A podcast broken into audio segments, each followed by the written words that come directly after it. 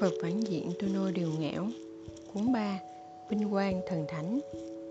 Phần 1 Một người, một hệ thống cùng nhau Im lặng một lúc lâu. Cuối cùng Diệp Trừng hỏi Tại sao chàng ta lại chết? Không phải để tính toán tỷ lệ phi thăng của chàng ta Gần trăm phần trăm sao? Phải. Bà Tám bực mình hét lên Hắn phi thăng Nhưng hắn không chịu đi. Tình nguyện ở lại thế giới cũ Nên bị quy lực trời đất đào thải trong lòng Diệp Trần bỗng thấy hơi khó chịu. Cô tỉnh bơ hỏi, Sao lại không đi? Cô tự mà xem. Bà Tám cho Diệp Trần xem video. Diệp Trần thấy quân diễn quỳ gối trước giường mình, Giọng khàn khàn bảo, Ta biết nàng không thích ta. Ta thích nàng, Ta theo đuổi nàng, Ta làm bạn với nàng. Diệp Trần, Ta yêu nàng. Cô nhìn thấy rất rõ quân diễn khóc, Chàng hóa thành nhỏ tan biến trong không khí. Diệp Trần từ từ khép mắt lại. Bà Tám rảnh tay đi kiểm tra chỉ số của Diệp Trần Chỉ số tình cảm bỗng sai lệch lên 51 Biến mất, Lại lên 55 Lại biến mất, Lại ra 53 Ký chú! Bà Tám hoảng hốt hỏi. Cô sao thế? Điện áp không ổn định à? Cô bị chập rồi hả? Cô muốn làm tẩy trừ tình cảm không? Không cần. Diệp Trần nhắm mắt lại Chậm chậm đáp. Cho tôi chút thời gian Ổn ngay đây. Bà Tám ngơ ngác nhìn Diệp Trần Chỉ số tình cảm vẫn nhảy lên. Ở cấp bậc hiện tại của Diệp Trần Chỉ số tình cảm sai lệch dưới 50 thì không thể xem được. Nói cách khác, trong tình trạng bà Tám không quan sát được Chỉ số tình cảm của cô đã sớm cận kề 50 Nhưng Diệp Trần lại là người rất giỏi kiểm soát cảm xúc Nên bà Tám đành im lặng chờ đợi quan sát chỉ số tình cảm lúc cao, lúc thấp. Một lúc sau, cuối cùng nó cũng biến mất hẳn. Diệp trần im lặng rất lâu, rồi mới thấy nói, được rồi, chuẩn bị làm nhiệm vụ tiếp theo thôi. Ký chủ, ba tám hoảng sợ hỏi, cô nói thật với tôi đi, ngoài tôi ra, cô còn có siêu năng lực khác phải không? Tôi á? Diệp trần ngẩn tò te, tôi chẳng có năng lực gì hết chỉ là cực giỏi kiểm soát tình cảm, thế thôi. Con người tôi, cô thở dài, chưa bao giờ hy vọng chiếm hữu những thứ xa vời, không với tới. Ký chủ, bà tám buồn bã thúc lên, những năm không có tôi, cô đã trải qua những gì vậy? Nói xong, nó biến mặt mỉm cười, thành cười khóc. Diệp trần hiểu ý nó muốn thể hiện là khóc nhưng cái biểu cảm cười khóc này trông thế nào cũng không có vẻ gì là thiện ý cả. Thôi nó vốn chẳng có biểu cảm nào thiện ý hết. Diệp trần nghiêm mặt bảo mau mau bắt đầu nhiệm vụ tiếp theo đi. Ở, ở gần anh thế này tôi thấy áp lực lắm. Ồ bà tám vô cùng tủi thân sau đó nhanh đưa cho diệp trần thông tin của thế giới mới. Thế giới họ sắp đến là một thế giới tây huyễn do pháp sư làm chủ nam chính là Kai Harris, con trưởng của một đại gia tộc, một thanh niên như ánh mặt trời sáng lạng. Từ bé, cuộc sống đã rất thuận lợi, trôi chảy. Đáng lẽ sẽ vào học viện pháp thuật tốt nhất đế quốc để trở thành một kỵ sĩ bảo vệ cho pháp sư. Nào ngờ hôm nhập học, hắn bị Elter Lancer, con trưởng của gia đình quý tộc cao cấp nhất đế quốc hãm hại vì mất tư cách nhập học. Phải chuyển sang học một học viện kém hơn. Không rõ vì sao Elther vẫn đuổi cùng giết tận, liên tục bày mưu hãm hại. Cuối cùng khiến Kyle tan vỡ, tan cửa nát nhà, buộc phải đi bảo vệ cho tộc rồng. Còn Elther một bước lên mây, trở thành pháp sư ưu tú nhất đế quốc, đại pháp sư trẻ tuổi nhất. Kyle đi bảo vệ cho tộc rồng, chiếm được sự ủng hộ của thần rồng, trở thành kỵ sĩ rồng mạnh nhất. Sau đó lật ngược tình thế, vạch trần bộ mặt thật của Elther.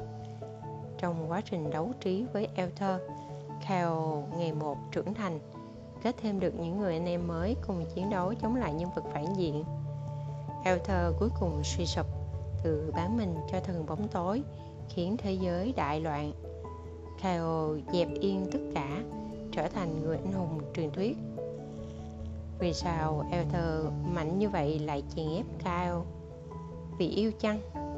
Không đó là bởi vì Elther là một kẻ trùng sinh.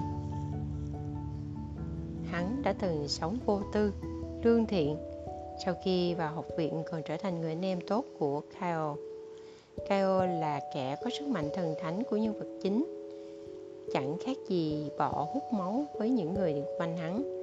Elther trơ mắt nhìn bạn mình, vị hôn thê và người vợ sau này, kể cả gia đình của mình bị Kyle sống sao rồi sống trước mà đi đến chỗ diệt vong dẫn đến hắc hóa.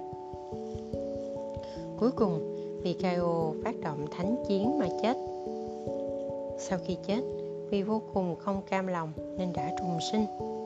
Sau khi được sống lại, mục tiêu duy nhất của hắn là nhất định phải diệt con ma cà rồng Kaio này càng sớm càng tốt, báo thù cho tất cả bạn bè và người thân. Kết quả thật không ngờ, đây là chuyện phản trùng sinh. Với một tác giả phản trùng sinh thì loại người lợi dụng những điều biết trước để đi hãm hại, hãm hại nhân vật chính là bọn đáng ghét nhất. Lúc xem xong thông tin về thế giới, Diệp Trừng đã tới thế giới này. Cô ngẩng đầu nhìn, xung quanh toàn là kiểu kiến trúc đá vuông đầu của phương Tây. Phụ nữ mặc những chiếc váy chỉ thấy trong tranh sơn dầu và đàn ông thì mặc âu phục, mang giày ủng, đang đi qua đi lại. Cô mặc áo màu đen, khoác áo choàng vải màu xám, lưng cột một thanh kiếm nhỏ dài. Hiện tại cô tên là Trần Diệp, đến từ một gia tộc có gốc tích phương Đông, rất có danh tiếng tại thế giới này. Họ là quân tử dưới ánh mặt trời, là sứ giả của bóng đêm, là dũng sĩ trên chiến trường, là kẻ ám sát khiến người ta nghe danh đã sợ vỡ mật Anh không cần dùng nhiều từ ngữ màu mè vậy đâu. Diệp Trường rất đau đầu với trình độ văn hóa của ba tám. Đau khổ bảo nhớ chuyện chính đi. Bà thám hừ một tiếng nạp trí nhớ cho diệp trần thân phận của diệp trần này là con gái trưởng của gia tộc phương đông lâu đời rất có thiên phú hiện tại đã 13 tuổi đang đi du lịch bốn phương. Thân phận của cô không có gì đặc biệt điểm đặc biệt duy nhất là ừ, cô là vị hôn thê của Kyle. Gia tộc của Kyle và của cô có quan hệ nhiều đời. Đây là một thế giới rất coi trọng thỏa thuận tinh thần.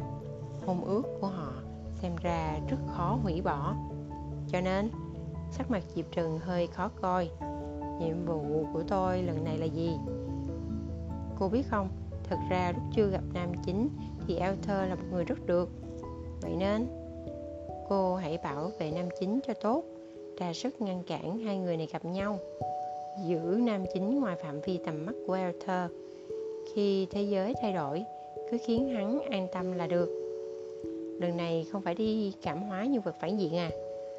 Cô có thể cảm hóa một kẻ trùng sinh có bạn bè và người thân bị nam chính hại chết à? Vô không thể. Vậy nên diệp trường quyết định làm theo lời hệ thống bảo dẫn nam chính rời xa quê hương, không để hai người này gặp hại nhau. Được rồi, giờ chúng ta nên bắt đầu nhiệm vụ này thế nào đây? Trước tiên phải kiếm chút tiền đã. Địa điểm chúng ta rơi xuống bị sai, nhân vật phản diện ở tỉnh bên, chúng ta cần tiền lộ phí. Diệp trần ba vạch. Thân phận diệp trần tuy là đại tiểu thư nhưng gia tộc của cô rất nghiêm khắc với con cháu. Diệp trần đã đi du lịch. Trong thời gian này, cô không thể nhờ cậy sức của gia tộc, trừ phi rơi vào hiểm cảnh sinh tử. Vậy nên tiền cũng không thể dự dẫm được. Vì thế, một thiếu nữ 13 tuổi phiêu bạc bên ngoài thời gian dài, trên người chẳng có mấy đồng. Trong túi chỉ có một đồng bạc. Thứ đáng giá nhất trên người là thanh kiếm. Nếu bà tám không ngăn lại thì chắc cô đã bán luôn thanh kiếm này rồi.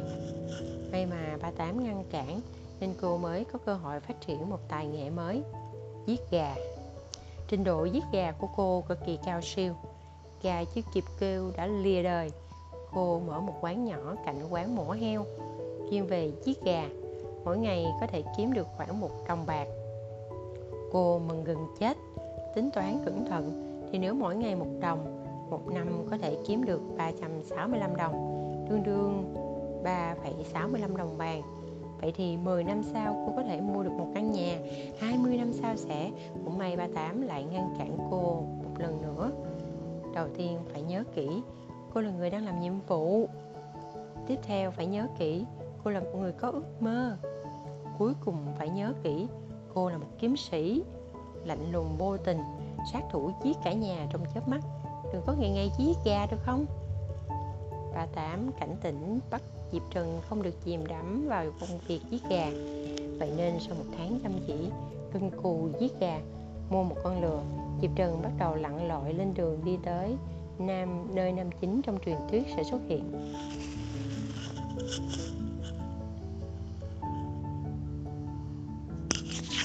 Đây là con đường nam chính đi đến học viện của đế quốc nhân vật phản diện sẽ phải, sẽ phái người truy sát anh ta.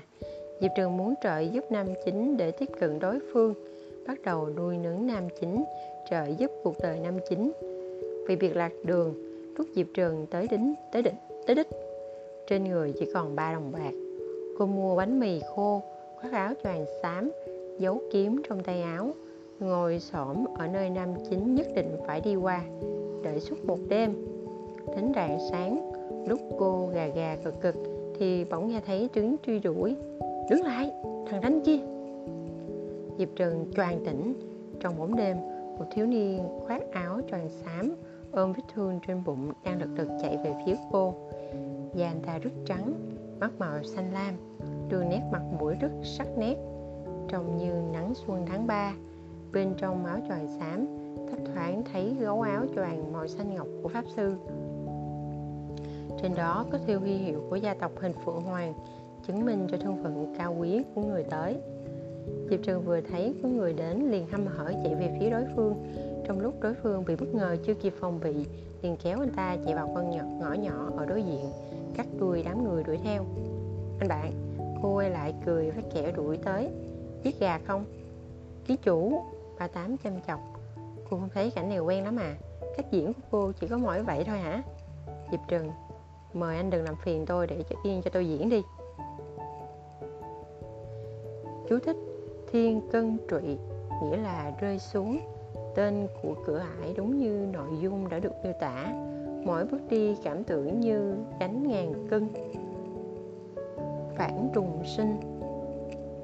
Là chuyện trùng sinh, là chuyện có nhân vật chính sống lại, thường là quay về một thời điểm trước khi chết lợi dụng những hiểu biết có được trong lần sống đầu tiên để mưu cầu lợi ích cho bản thân, có được cuộc sống thuận lợi. Phản nghĩa là làm trái lại. Ở đây tác giả, ý tác giả là nhân vật trùng sinh sẽ không có được kết cục có hậu như trong các truyện trùng sinh bình thường. Canh cá cay, món này chỉ mới xuất hiện vào cuối thế kỷ 20 nhưng rất nổi tiếng trong ẩm thực tứ xuyên. Cá được dùng để nấu thường là cá chép có thể đọc thêm ở Baidu và kênh 14 video nấu YouTube.